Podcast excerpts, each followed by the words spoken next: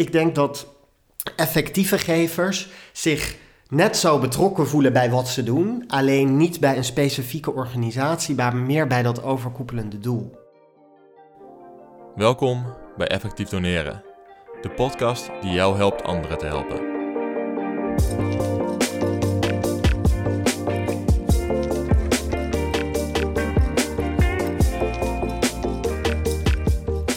Oké, vandaag wil ik het met jullie hebben over betrokkenheid. We geven allemaal het liefst aan een doel waar we iets mee hebben. Als je een leraar bent, geef je waarschijnlijk het liefst aan een project dat onderwijs verbetert. En als je elk weekend op zoek naar vogels gaat, ben je vast ook lid van de vogelbescherming.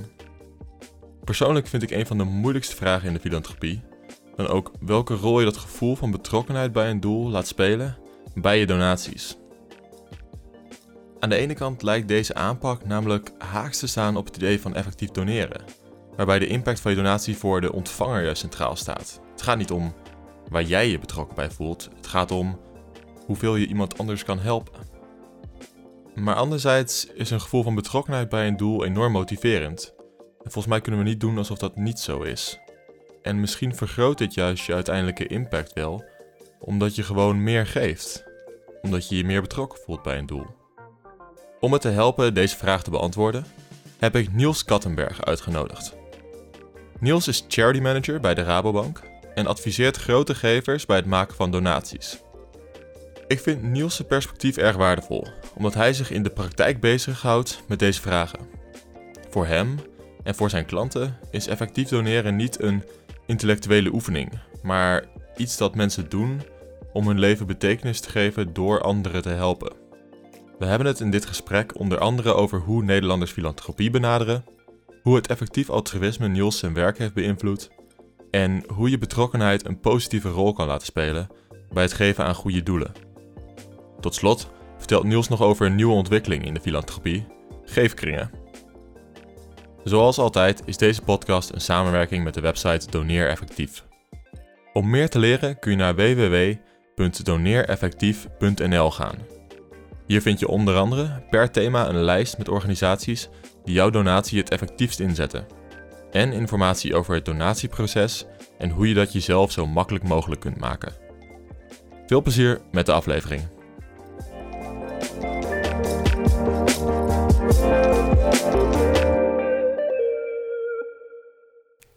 Niels. Goedemorgen. Welkom, welkom bij Effectief Doneren, de podcast. Ehm, we gaan het straks hebben over jouw kijk op doneren en effectief doneren. Maar voordat we dat doen, vroeg ik me af of je misschien iets kon vertellen over uh, jouw rol als charity manager. Ja, zeker. Um, uh, Rabobank Charity Management is het uh, onderdeel van het specialistenteam van private banking van Rabobank Nederland. En wij staan opgesteld voor klanten in heel Nederland die nadenken over schenken of nalaten aan goede doelen. En ehm, wij geven eigenlijk ja, klassiek filantropieadvies aan vermogende particulieren die daar mee bezig zijn en daarover nadenken. Uh, vaak heeft dat meerdere elementen. Uh, ik spreek met klanten over nou ja, de onderwerpen die hun aan het hart gaan. dingen die ze hebben meegemaakt in hun leven. bepaalde waardes die ze hebben. om vanuit daar op zoek te gaan naar onderwerpen en thema's waar zij ook aan zouden willen schenken of echt aan bij zouden willen dragen. Um, en anderzijds um, gaat het meer ook over de structuurkant van schenken en geven. Dus hè, moet je een eigen stichting oprichten, een fonds op naam, wil je al tijdens je leven geven of via je nalatenschap. Allemaal van dat soort vragen komen ook vaak uh, aan bod uh, bij charity management. Oké, en waar zijn mensen naar op zoek als ze bij jou komen voor advies? Nou, ik, ik heb zelf bij een goed doel gewerkt in het verleden. En um, als ik dan uh, uh, grote gevers sprak, dan hadden ze vaak, al heel ver in hun overwegingsproces. Ze wisten dat ze overweegden om te gaan schenken aan de organisatie waar ik voor werkte wist ook al redelijk het budget en uh, kon dat tot actie overgaan. De klanten die ik nu spreek zitten eigenlijk nog veel eerder in dat overwegingsproces. Dus uh, zij hebben een groot vermogen. Uh, vaak spreek ik hen ook op momenten dat dat vermogen ineens er is. Bijvoorbeeld als ze hun bedrijf verkocht hebben of als er een nalatenschap is vrijgevallen. Ja. En er eigenlijk een punt in hun leven is dat ze denken: ja, ik heb nu zoveel vermogen. Um, ik wil dat gaan delen of ik krijg het nooit op, wat ga ik ermee doen? En ze echt actief na gaan denken over de manier waarop zij een bijdrage kunnen leveren aan de samenleving. En ehm, waar zij dan naar op zoek zijn, is, is vaak eigenlijk de vraag of een antwoord op de vraag van hoe kan ik nou het beste een bijdrage leveren? Uh, op een onderwerp waar ik iets mee heb, maar wat zijn dan eigenlijk de onderwerpen waar ik me betrokken bij voel? Uh, heel veel uh, klanten die ik spreek weten eigenlijk niet zo goed hoe ze dat ja, daarover na moeten denken. Um, en een vraag die bij mijn klantdoelgroep heel erg speelt, hè, dus die heel vermogende particulier, is ook de vraag van hoe kan ik nou um, uh, dat een beetje structureren? Hè, want um, je hebt vaak een planningsvraagstuk. Uh, uh, klanten hebben nu vermogen, maar ze hebben ook nog kinderen, ze leven vaak nog 20 jaar. Dus hoe kan je dat nou zo plannen dat het slim is, hè, dat, dat schenken? En uh, wat ik veel zie, dat bij complexe vermogens er vaak meerdere uh, woningen zijn. Er kan kunst zijn die geschonken kan worden. Er kunnen muziekinstrumenten zijn die heel waardevol zijn, die geschonken kunnen worden. Dus het gaat ook vaak om het bepalen van de uitgangspunten. Dus wat wil je schenken en hoe wil je het schenken? En vervolgens om de doorvertaling naar een strategie om impact te maken. Ja, precies. Dus als ik het goed begrijp, is dit nog best wel de beginfase van iemand die um, zich oriënteert op het gebied van geven. Ja. Um, dus het kan nog echt wel veel kanten op. Klopt, ja. En um, zijn de mensen vooral vaak bezig met uh, effectiviteit of impact in die, in die fase? Ja, dat is een, een, een, grappige vraag, want eigenlijk zou dat het moment zijn om daarover na te denken. Ja. Um, maar uh, nou, wat ik merk, heel veel van mijn klanten, dat valt me echt op, zijn uh, bezig met overheadkosten en directiesalarissen. Dat is echt een onderwerp wat in heel veel van mijn gesprekken terugkomt. Ja, wat er aan de strijkstok blijft Ja, de strijkstok, de eeuwige strijkstok. Ik moet ja. me soms dan ook een beetje inhouden dat als ik denk, oh, daar is hij weer. Maar... Um, wat, wat ik dus in heel veel van mijn gesprekken moet doen, is mensen helpen nadenken over impact. Want um, uh, die overheadkosten en, en he, directiekosten, dat is niet per se waar je alleen maar naar moet kijken. Dus ik heb heel vaak voor ik het gesprek over kijk nou naar de impact die je met elke euro realiseert en niet naar de kosten per euro um, ja. uh, die gemaakt worden. En ik merk dat ik daar haast een soort van, nou uh, ja, paradigmaverschuiving probeer te creëren bij zo'n klant dan op dat moment. En ik denk ook eigenlijk dat, ik, dat het ook aan de goede doelensector zou zijn om um, daar een soort gezamenlijke inspanning of gezamenlijke campagne over te gaan uh, ontwikkelen. Waarbij het grote publiek echt wordt voorgelicht over de manier waarop je over impact kunt denken. Ik denk dat het heel goed zou zijn als dat een gezamenlijke inspanning van de goede doelensector zou zijn. Want ik merk in heel veel van mijn gesprekken dat het vooral dus over die ja, basale dingen gaat. En dat het echte impactdenken, dus het nadenken over uh, afwegingen tussen goede doelen maken of tussen thema's maken op basis van de impact die het mogelijk heeft, dat dat nog maar heel weinig speelt bij, bij klanten van mij. Ja, dus als ik het goed begrijp, maak je een beetje een onderscheid tussen uh, afweging van impact binnen een thema en tussen thema's in die zin. Uh, dus wat je, als ik, als ik je zo een beetje parafraseer, binnen een thema zijn mensen wel bezig met wat is de, het beste doel, maar niet per se tussen een thema. Dus uh, bijvoorbeeld ja, tussen een, uh, een ziekte die een naaste van hun heeft getroffen of een meer ver, ver van mijn bed thema dat misschien een meer impact kan maken. Ja, dat klopt. Ik, ik denk dat de afweging op themaniveau uh, nog nauwelijks gemaakt wordt door, door, door de gevers die ik spreek. Ja. Um, en dat binnen een thema de focus vooral aan de inputkant ligt. En niet, en, en niet zozeer aan de outputkant. Dus daarmee bedoel ik, met name aan de kostenkant wordt gekeken, hmm. maar niet zozeer aan de opbrengstenkant. Terwijl je daar echt de impact hebt. En daar dus ook nog een verschuiving binnen een thema zou kunnen plaatsvinden. Ja, precies. Ja, ja, ja. Nou ja, ik las dus het artikel wat je schreef voor het eh, vakblad Fondsenwerving. Mm -hmm. um, zat de titel Is simpelweg goed doen goed genoeg? Ja. Um, en we zullen een link zetten in de, in de show notes.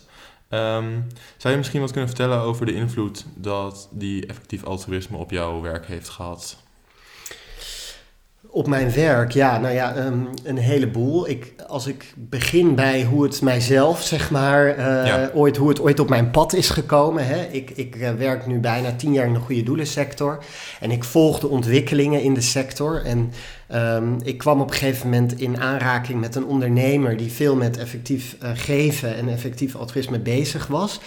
Ehm, ik moet zeggen, een, een, aantal jaar was het ook een beetje een soort ver van mijn bedshow, moet ik eerlijk zeggen. Mhm. Ik vond het, het, ik had, het had voor mijn gevoel iets ingewikkelds. En ik dacht van, nou, dat, dat is niet iets waar ik nu me in wil verdiepen. Maar sinds ik nu een aantal jaren bij Rabobank werk en veel ondernemers spreek, dacht ik, goh, ik moet me daar toch eens meer in gaan verdiepen. En dat heb ik de afgelopen twee jaar ook gedaan. Ik heb veel boeken gelezen van uh, Pieter Singer, van William McCaskill ook ehm, en, en, Stijn Bruurs.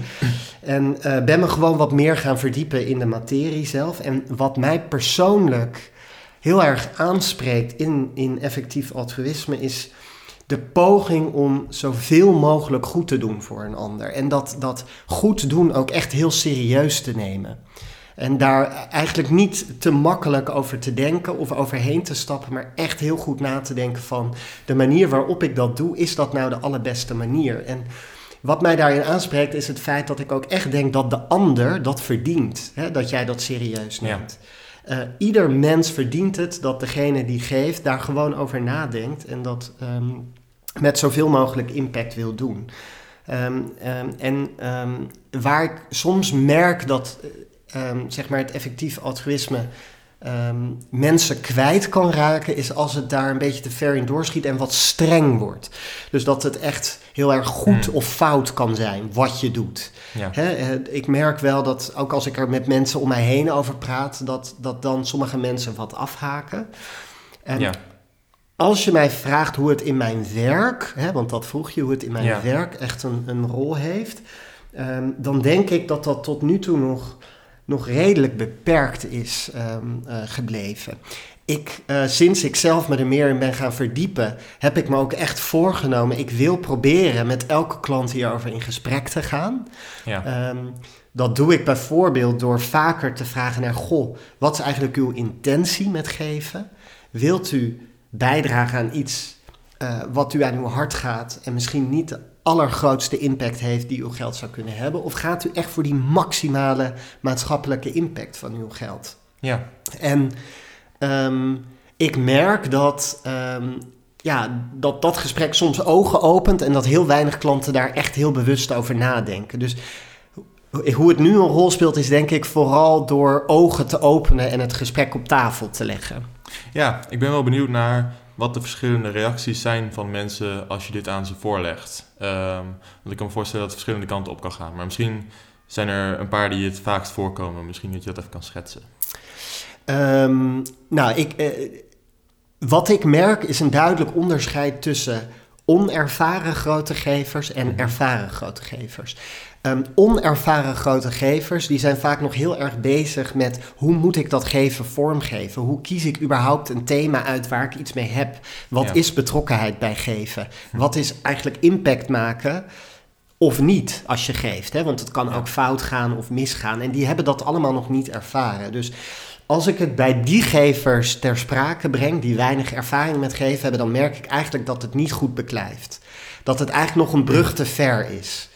Ehm, maar als, als ik met meer ervaren gevers om tafel zit, die zelf bijvoorbeeld ook al hebben ervaren dat een gift veel meer of minder impact kan hebben, dan merk ik dat dat vaak een goed moment is om het gesprek aan te gaan. En laatst had ik bijvoorbeeld ook een klant die echt heel actief nadacht van goh, ik geef nu, uh, die gaf nou iets van 100.000 euro per jaar. Dat doe ik nu al een tijd. Maar eigenlijk heb ik het gevoel van, ja, maak ik nou wel echt verschil? En dan zie ik vaak een haakje om dit onderwerp op tafel te leggen en mensen daarover, uh, nou, ook daar een beetje mee te inspireren eigenlijk. Ja, ja, ik kan me voorstellen. Het is wel interessant, want ik kan me ook voorstellen dat als je al een tijdje geeft, dat als je al een tijdje geeft aan bepaalde onderwerpen, dat het ook weer moeilijk is om uh, een nieuw uh, perspectief uh, dan te omarmen. Ja. Omdat het dan een beetje impliceert dat je het tot nu toe fout hebt gedaan. Um, dat een onervaren gegeven juist zou zoiets hebben of minder of opvattingen heeft om aan vast te houden van tevoren. Ja, ja, dat klopt. Ja, dat zou je inderdaad denken. Maar er zijn wellicht ook wel startende gevers die hier meteen heel erg voor openstaan hoor. Ja. Alleen die, die heb ik nog, ben ik nog niet zo vaak tegengekomen. En ik denk dat het voor ervaren gevers niet zozeer moeilijk is om hun ervaringen los te laten, omdat ze dan moeten toegeven dat ze iets verkeerd hebben gedaan. Maar met name omdat ze dan al een beetje vergroeid zijn met de organisaties die ze steunen. Ja, want dan eh, ontstaat er een relatie eh, en een, ook een gevoelsmatige band. En dat doorknippen of snijden vinden mensen lastig. ja. Ik kan me voorstellen dat dat zeker met grote gevers die eh, ook terugkoppeling krijgen en ja, input hebben in waar het heen gaat, dat dat, dat, dat meer het geval is dan eh, met, Ja. met de gemiddelde of de particuliere, de kleine Ja. gever. Ja, ja. Ehm, ja, en we hebben het een beetje over die, al over die betrokkenheid gehad, die mensen met een doel hebben. eh, met een doel hebben. Ja. Ehm, wat voor rol denk je dat dat bij effectief doneren, als je gaat effectief doneren, dat dat, dat, dat speelt? Ehm, nou, Of moet spelen? Ja, ja, nee, nou ja, het is een, het is een goede vraag. In- Ik denk namelijk dat er een hele grote misvatting bestaat over de betrokkenheid van effectieve gevers of, of effectief altruïsten. Ik merk dat in, het, in de discussies in de sector erover effectief altruïsme toch vaak een beetje, effectief altruïsten toch vaak een beetje gezien worden als koude, kille berekenaars die hun hart en hun emotie geen enkele plek geven bij geven. Ja, Dat is een beetje een soort van vooroordeel over eh, effectief eh, geven, denk ik. Ja, en een voordeel wat soms ook wel in de hand wordt gewerkt door de community. eh, In, Zeker. het, in taalgebruik en in ja, toch de onderwerpen die aan, aan bod worden gebracht. Ja, Ja, maar ik denk dus dat dat eh, echt een misvatting is. Ehm, ik denk alleen dat effectief gevers hun betrokkenheid op een ander niveau vormgeven. Hmm. Ik denk namelijk dat, en dat, dat hoor ik ook terug als ik het met mensen hierover heb. ehm, effectieve gevers die voelen zich net zo betrokken bij de wereld als ja, gevers uit het hart, zeg maar. ja, ook effectieve gevers willen zoveel mogelijk ehm, overlijdens voorkomen, of zoveel mogelijk ziekte voorkomen, of zoveel mogelijk mensen gelukkig of gezond maken. Ehm, en geven hun betrokkenheid vorm op dat soort van metaniveau. En bij de aanpak om dat te bereiken zijn ze heel zakelijk en rationeel. ja. En hebben ze dus niet, geven ze die betrokkenheid dus niet op organisatieniveau per se vorm. Ja. En dat doen gevers vanuit het hart, denk ik, eerder. Die voelen zich enorm betrokken bij UNICEF of bij Artsen zonder Grenzen, omdat ze daar al jaren bij betrokken zijn. Hmm. Ehm, ik denk dat effectieve gevers zich net zo betrokken voelen bij wat ze doen, alleen niet bij een specifieke organisatie, maar meer bij dat overkoepelende doel. ja. En dus het is minder thema-afhankelijk eh, in die zin. ja, ja, precies. Minder thema en minder organisatie afhankelijk en meer afhankelijk van het overkoepelende doel. En ik denk dat het ook de uitdaging is voor effectieve gevers of het effectief altruïsme als beweging om die boodschap over de bühne te brengen. Van Ja. wij zijn geen koude kikkers, maar wij willen eh, ook echt die, die- Wij voelen ons ook betrokken bij de samenleving. Omdat ik denk dat je daarmee aansluiting kan vinden op een veel bredere groep gevers. die je heel graag ook wat bewuster eh, en effectiever zou willen laten geven. Ja. ja, dat kan ik me wel voorstellen. Het wordt vaak, vaak wordt eh, betrokkenheid of de gevoelskant van geven een beetje neergezet als iets wat overwonnen moet worden in het effectief altruïsme. Ehm, maar een gemotiveerde gever is misschien ook een gullere gever in die zin. Ehm, ja, ik vraag me af of je dat ook zo ervaren hebt met je klanten. In die, eh, dat er is natuurlijk een risico dat als iemand die betrokkenheid kwijtraakt, ze ook minder gaan geven. En dan is het weer ook een minder effectief een effectieve donateur in die zin. Ja, ja precies. Nou ja, ik, ik denk in zijn algemeenheid dat betrokkenheid bij geven heel erg belangrijk is. Hmm. Ehm, en hè, zoals ik net ook zei, ook effectieve gevers voelen volgens mij die betrokkenheid heel duidelijk. Ehm, en wat ik merk en zie is dat wanneer gevers betrokken zijn en zien welke impact hun gift heeft en welk verschil die donatie maakt, Ja, eh, of dat nou heel concreet dichtbij is, of de algemene gedachte dat je maximale aantal levens hebt gered of een maximaal aantal ziekten hebt voorkomen, ja, dat dat, dat idee en het ervaren van dat gevoel ook maakt dat uh, geven mensen zelf eigenlijk vaak weer meer oplevert dan ze van tevoren hadden bedacht. Uh, ik heb regelmatig gehoord van mensen die, die mij vertellen van... Um, goh, dat geven heeft mij eigenlijk meer verdieping aan het leven geschonken dan ik, dan ik had gedacht. Dat had het kopen van een nieuwe boot of een nieuwe auto mij nooit kunnen geven, dat gevoel. En daarmee draagt het ook een beetje bij aan persoonlijke ontwikkeling, uh, ben ik van mening. Um, dus in zijn algemeenheid denk ik dat geven zonder betrokkenheid... Um, nou ja, uh, niet, niet meteen heel wenselijk is. Ja. Um, ook niet omdat ik denk dat um, geven natuurlijk iets, iets is voor de lange termijn. Hè? Um, ja. uh, je kan wel geven aan iets waar je totaal geen enkel gevoel bij hebt of niks uh, zeg maar, uh, van betrokkenheid bij hebt. Um, Um, alleen, je wil natuurlijk dat mensen op lange termijn blijven geven. En ik denk dat als je geeft waar je toch op een manier iets van gevoel bij hebt of iets van betrokkenheid bij voelt, dat je dan op lange termijn, hè, jaren in de toekomst, meer impact hebt, omdat je ook meer hebt ge bent blijven geven. Ja, precies. Ja. Ja, dat is toch die motivatie dat het een beetje uh, ja, duurzaam wordt in feite. Dat het een duurzame gewoonte wordt. Ja. ja. ja. Ik wil even terugkomen op die um, dat zien van die impact. En mm -hmm. ja, dat is toch een beetje die terugkoppeling die mensen motiveert vaak. Mm -hmm. um, en jij werkt dan vaak met uh, grote gevers, dus die hebben denk ik ook iets meer um, de kans om met zo'n organisatie in samenspraak iets te doen en terugkoppeling te krijgen. als je geen grote gever bent, wat zijn dan manieren waarop je dat kan uh, bewerkstelligen? Ja, uh ja, mooie vraag. Um, het klopt wat je zegt. Um, als je groot geeft, kan je met de organisatie waaraan je wilt geven in overleg gaan. Van hè, waar zijn nu jullie, wat zijn jullie prioriteiten, waar kan ik aan bijdragen? Ja. Soms kan je ook in co-creatie tot projecten komen die je allebei belangrijk vindt. Ja. En uh, word je ook op, individueel op de hoogte gehouden van de voortgang en de impact. Uh, dus ja, dat klopt. En um, dat vinden grote gevers vaak ook heel leuk, om op die manier uh, ja, betrokken te zijn en te weten welk verschil zij maken. Bij kleine gevers is dat inderdaad uh, anders. Um, toch vind ik het ook belangrijk om te benoemen dat in Nederland al die klein, kleine gevers bij elkaar de grote gever zijn. He, als je hmm. kijkt naar uh, de 6,7 miljard, even uit mijn hoofd, die in Nederland gedoneerd wordt. Verreweg het grootste deel komt, daar, daardoor, komt daarbij van de huishoudens in Nederland. Dus de gewone okay. donateur die uh, met een tientje per maand een bepaald goed doel ondersteunt. He, Nederlanders geven veel geld aan goede doelen, ook gewoon de huishoudens.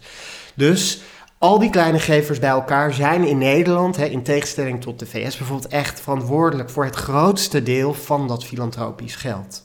Hmm. Ja, in de VS zijn het vooral de grote, de grote gevers, bedoel je dan? Nou ja, daar zijn die gro- nemen die grote gevers een groter ja. aandeel in, in het totale geefgeld. Ja. In Nederland zie je echt dat huishoudens daarin gewoon een hele grote rol van betekenis spelen. Hmm. Um, maar dat neemt niet weg dat, dat voor die gevers, die kleinere gevers, um, ja, het zien van de impact toch anders is. Ja. Um, maar uh, wat ik daarin ook wel wil zeggen is, ik heb, ik heb zelf voor Greenpeace gewerkt. Um, en dan kwam ik ook regelmatig bij kleinere gevers thuis die bijvoorbeeld overwogen om Greenpeace in hun testament op te nemen. En dan uh, ja, hingen er regelmatig allerlei foto's van Greenpeace-schepen aan de muur. En uh, vlaggen en banners van Greenpeace in de, in de, in de woonkamer. Ja. Uh, dus um, het, de, de betrokkenheid, die heb je ook zelf als gever. Hè? Dus ja. daarvoor ben je niet afhankelijk van de organisatie die je steunt.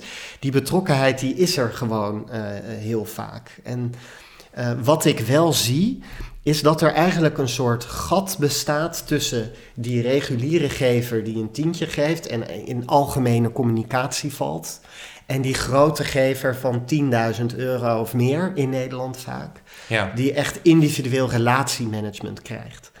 Daartussen zit een hele grote groep, hele betrokken Nederlanders, die nou een paar duizend euro per jaar kan geven. Dat is denk ik ook een beetje de doelgroep waar jij uh, op doelt uh, uh, met ja. je vraag. En dat is misschien ook inderdaad als je het hebt over mensen die uh, Giving What We Can en zo, de, weet je wel, die geven een bepaald percentage van hun inkomen. Ik denk dat Ja. veel mensen in die groep terechtkomen. Ja, dat denk ik ook. En eh, wat ik zelf een hele mooie nieuwe ontwikkeling vind, en wat denk ik ook een ontwikkeling is die voor veel, juist van dat soort type gevers interessant eh, is, dat is eigenlijk de opkomst van geefkringen.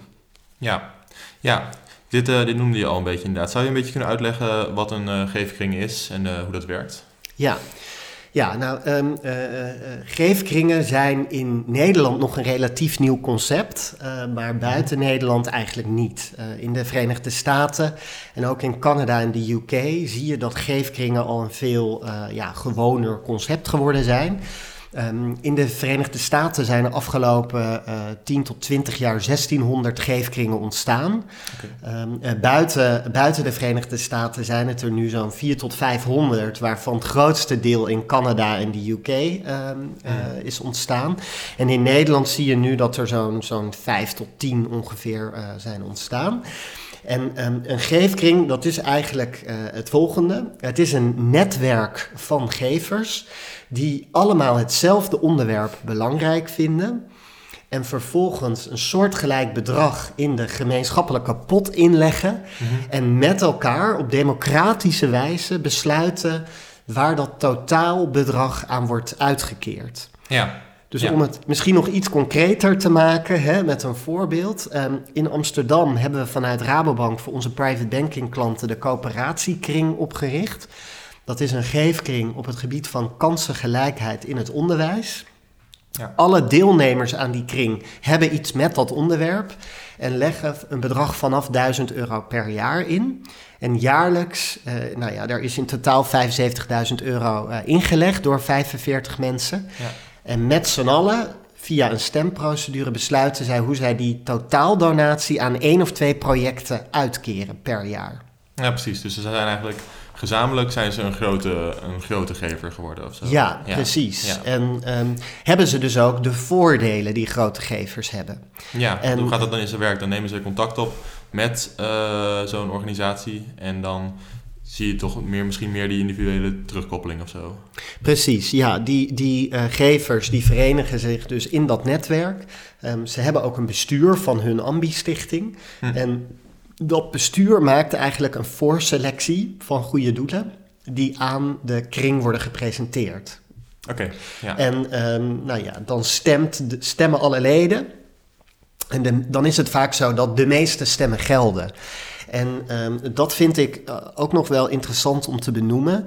Ik denk dat die ontwikkeling daarom ook bijdraagt aan een stukje democratisering van filantropie. Hm. Eh, want wat je nu veel hoort in het publieke debat over filantropie is dat eh, de superrijken, hè, zeker nu met de, de opkomst van heel veel techmiljardairs, ja. dat zij de, de, de maatschappelijke prioriteiten mogen bepalen. ja. en de Ehm, trend doet ook een beetje volgen inderdaad. In die Ja. ja. Exact. En eh, dat zij bijvoorbeeld nou, eh, 100 miljoen in een foundation kunnen stoppen Ja. en daarmee een enorme invloed hebben op de samenleving. En Ja. de vraag die dan ontstaat is, zouden zij dat wel mogen hebben? Ehm, en het voordeel van zo'n geefkring is dat zij het op bescheiden schaal ehm, eh, toch zo is dat het besluit wat genomen wordt voor zo'n goed doel uiteindelijk veel breder gedragen is. ja. Ehm, nou kan je daar wel een beetje op afdingen dat de schaal van zo'n geefkring veel kleiner is dan zo'n superrijke die een heel groot deel van zijn vermogen in zo'n stichting stopt.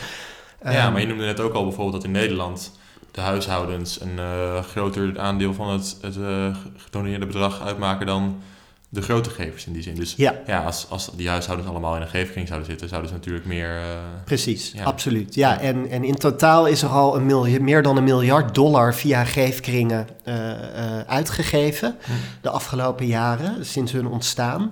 Dus het is denk ik wel een ontwikkeling om ehm, nou, in de gaten te houden. Ehm, en die dus ook voor kleinere gevers, of kleiner, ik bedoel, ik vind het een heel bedrag als je een paar duizend Ja, euro per jaar schenkt, ehm, een aantal voordelen kan geven.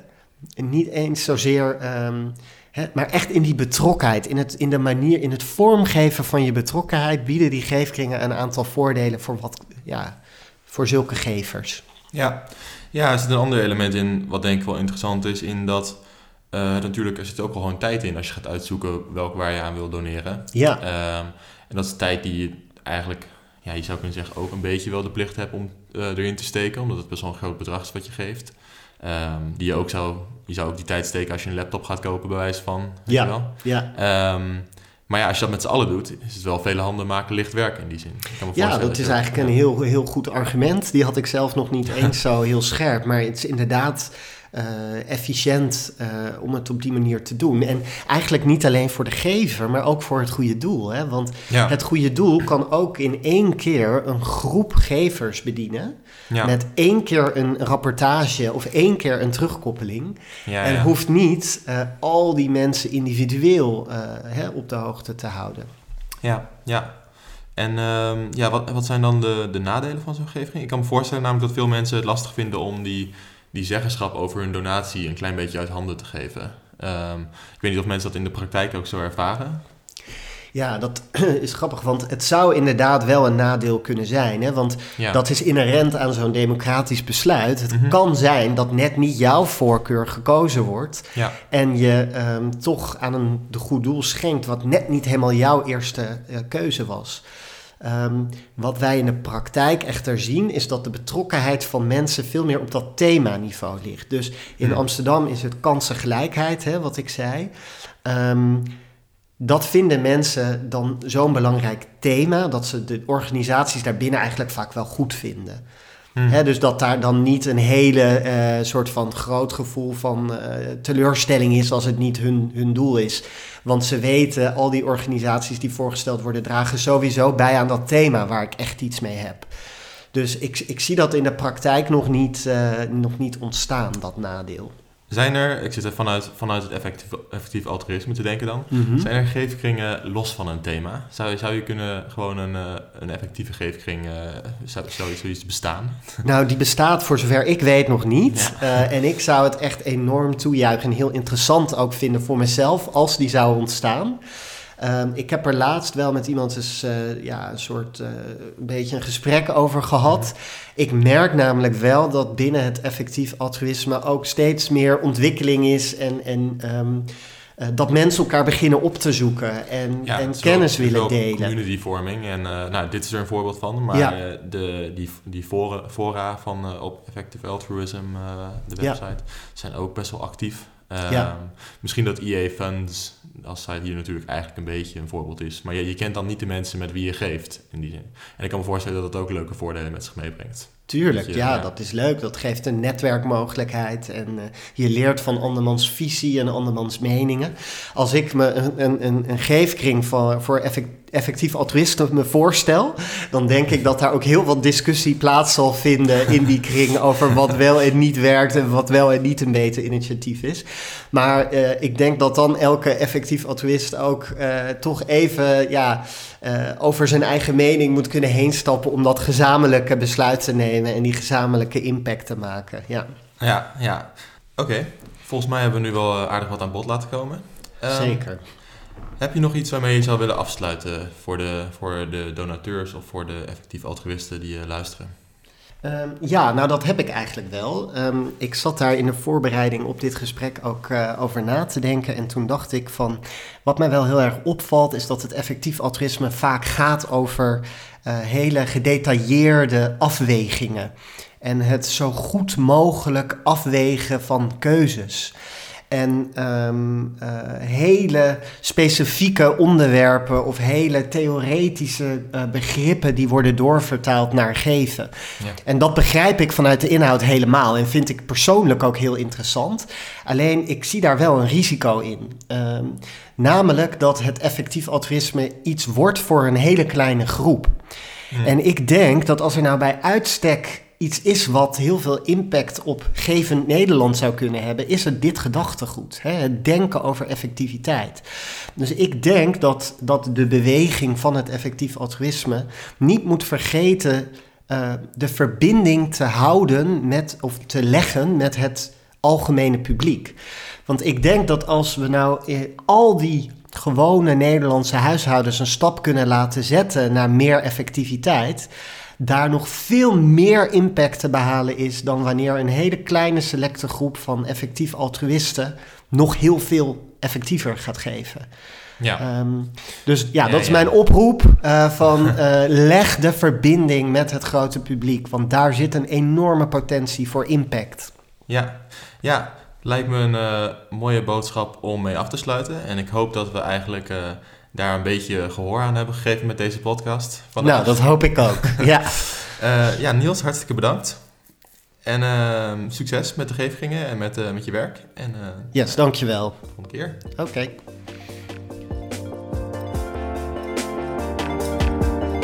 Bedankt voor het luisteren naar deze aflevering van Effectief Doneren, de podcast. Om meer afleveringen van de podcast te luisteren, kun je ons volgen op Spotify, Apple Podcasts of jouw favoriete podcast-app. Deze podcast is gemaakt door mij, Brandon Hedden, in samenwerking met Doneer Effectief. Als je meer over doneren of het effectief altruïsme wil leren, kun je naar www.doneereffectief.nl gaan. Nogmaals, bedankt voor het luisteren en hopelijk tot de volgende keer.